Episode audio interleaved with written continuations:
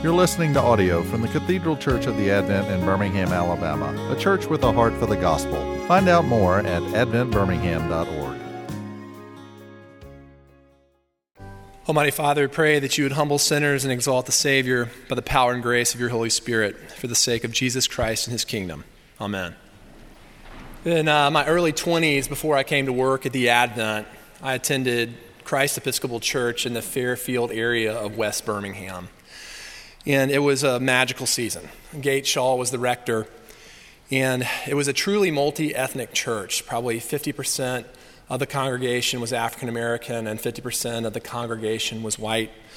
There were wealthy people from the suburbs, and there were very poor people from the neighborhood.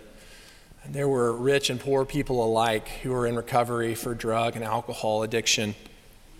There was a couple in the church that had come to faith in Christ together he had formerly been a pimp, and she was one of his employees. There were a number of people who had schizophrenia, and there was also a state senator. It was just an incredible kingdom of God experience. Now, it was a smallest church, so during the prayers of the people section of the liturgy, people would chime in from the congregation. And there was a man in his 40s who I'll call Billy. And he would hobble into church with a cane and a severe limp every Sunday. And during the prayers of the people, without fail, he would always say, Lord, I just thank you for another day clean and sober. Now, in an incident related to his own drug addiction and drug dealing, a couple of drug dealers had attacked Billy and tried to strangle him to death. And as a product of it, he was paralyzed, and that's why he had this severe limp. And so one day I was driving Billy home from church, and in our conversation, I got the sense that his limp was instrumental in his sobriety. As frustrating as that limp was, it was a symbol that made him aware every day of his need for Christ. And as a result of that, it led him into the joy and life of the kingdom of God. Now, in Luke 6, you'll want to have your text out today because we're going to go through every single verse. Uh, Jesus delivers uh, the Beatitudes sermon from the Sermon on the Plain, not to be confused with the Beatitudes of Matthew 5 and the Sermon on the Mount. Now, in this passage, Jesus contrasts the life of blessedness with the life of woe. He proclaims the surprising, upside down, and unexpected nature or way into the life of the kingdom of God and that is with a limp. The awareness of our sin and brokenness, an awareness of our need for Christ and His grace, is the first step into the kingdom of God. The way of weakness is the way into the life and joy of the kingdom. So today we're going to look at this paradox in two parts the life of blessedness versus the life of woe and the life that our soul deeply desires, one of joy and of peace in the kingdom, it comes to us not through strength and self and self-reliance, but it comes to us through neediness and through weakness. So first, the life of blessedness. Now, the scene of this sermon that Jesus delivers involves a number of people with deep afflictions.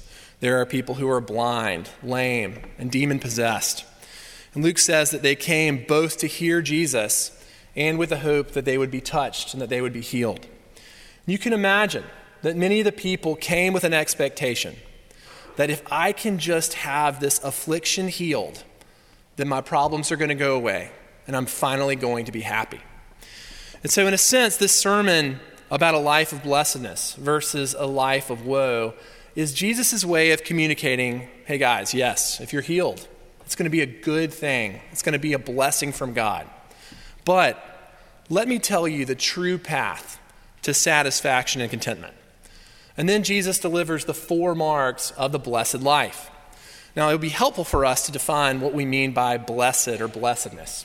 Blessedness is this optimal sense of inner well being when Christ is the ruler of your life and you live within his kingdom. In simple terms, blessedness is spiritual satisfaction in your heart. It is the nexus of joy, hope, and peace that comes when you live your life in relationship with Christ and the kingdom of God. And so Jesus offers four marks of the blessed life. First, blessed are you who are poor, for yours is the kingdom of God. Now, Jesus here is speaking more of spiritual poverty. People who know that they're a sinner before a holy and just God, and they realize that they have no inner resources by which to save themselves. They must rely entirely on the grace and forgiveness of Jesus, and so they seek Christ in that way. And for those people, they have the blessing, the present blessing of life in the kingdom of God. Second, blessed are you who are hungry now for you shall be satisfied. The hunger that Jesus is talking about uh, is a, an awareness of our emptiness in our heart without relationship with God. And so, as a result of that hunger, you seek the Lord, and in that, you find satisfaction and fulfillment. The third mark Blessed are you who weep now, for you shall laugh.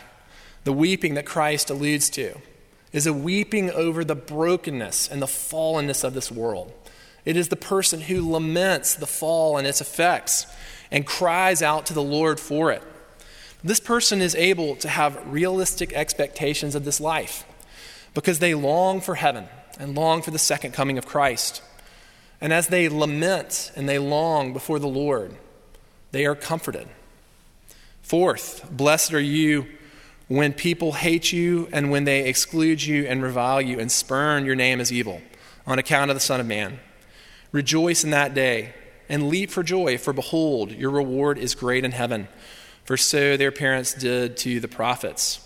Now, this mark sounds kind of confusing, right? You're saying that it is a blessed thing to be persecuted and to be rejected and to be excluded uh, on account of your faith. Well, it's important to see that, that he says it's for the sake of the Son of Man. If you are a person who lives your life for the glory of God, you live your life to further the kingdom and to seek justice, you are going to be resisted. The devil, in various forms, is going to attack you, and that is hard. But living your life for the gospel comes with a meaning and purpose and inspiration that exceeds whatever attacks the devil and the world will throw at you. It comes with an eternal reward that exceeds any temporary affliction.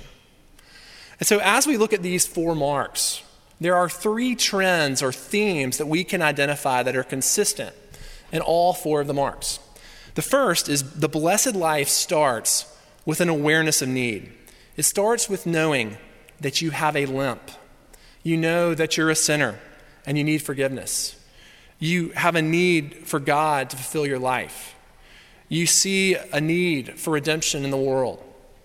You see people who need the gospel and need the love of Christ. Second, the blessed in life involves taking that need to Jesus in weakness. You depend on Jesus to meet those needs. You depend on Jesus to save and satisfy your soul. You depend on Jesus to redeem this world. And you point people to Jesus for redemption and for healing. And then, third, the blessed life involves deferred gratification. Now, one of the marks, blessed are the poor, for theirs is the kingdom of God, does involve a, a, present blessing.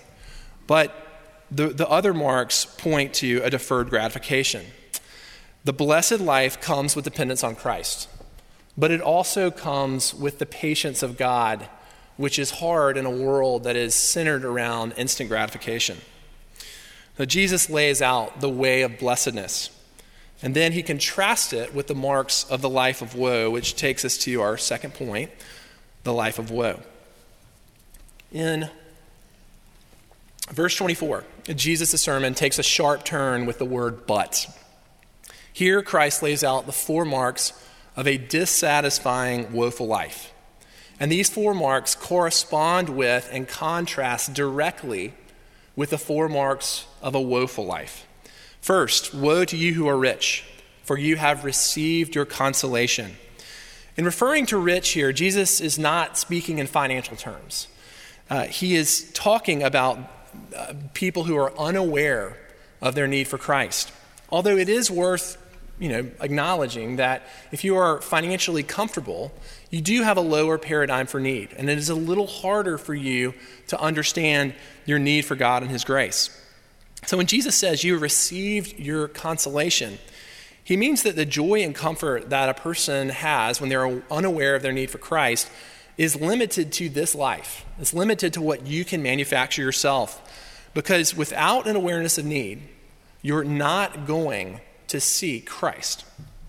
The second mark of the woeful life Woe to you who are full now, for you shall be hungry. Here, Jesus is saying, Woe to the person who tries to find their satisfaction in this life and in the idols of this world. The person who is seeking their contentment and fulfillment in materials and possessions and success and popularity, because it's not going to satisfy your soul. It's like trying to eat cotton candy for breakfast, lunch, and dinner. It's never going to fill your heart. Only Christ can fill your heart. The third mark Woe to you who laugh now, for you shall mourn and weep. Here Jesus is saying, Woe to the person who does not have an accurate appraisal of the limits of this life. The laughing reflects a lack of awareness of how fallen and broken this world and this life are. If you have unrealistic expectations of this life, you are going to find yourself disappointed over and over again. Whereas when you weep and lament the difficulty of this life, you have far more realistic expectations and are able to enjoy this life for what it is. Now, finally, the fourth mark of the woeful life Woe to you when people speak well of you for their fathers did, did to the prophets, the false prophets. Again, this sounds a little bit strange. If you're a Christian, you, you want people to speak well of you, right?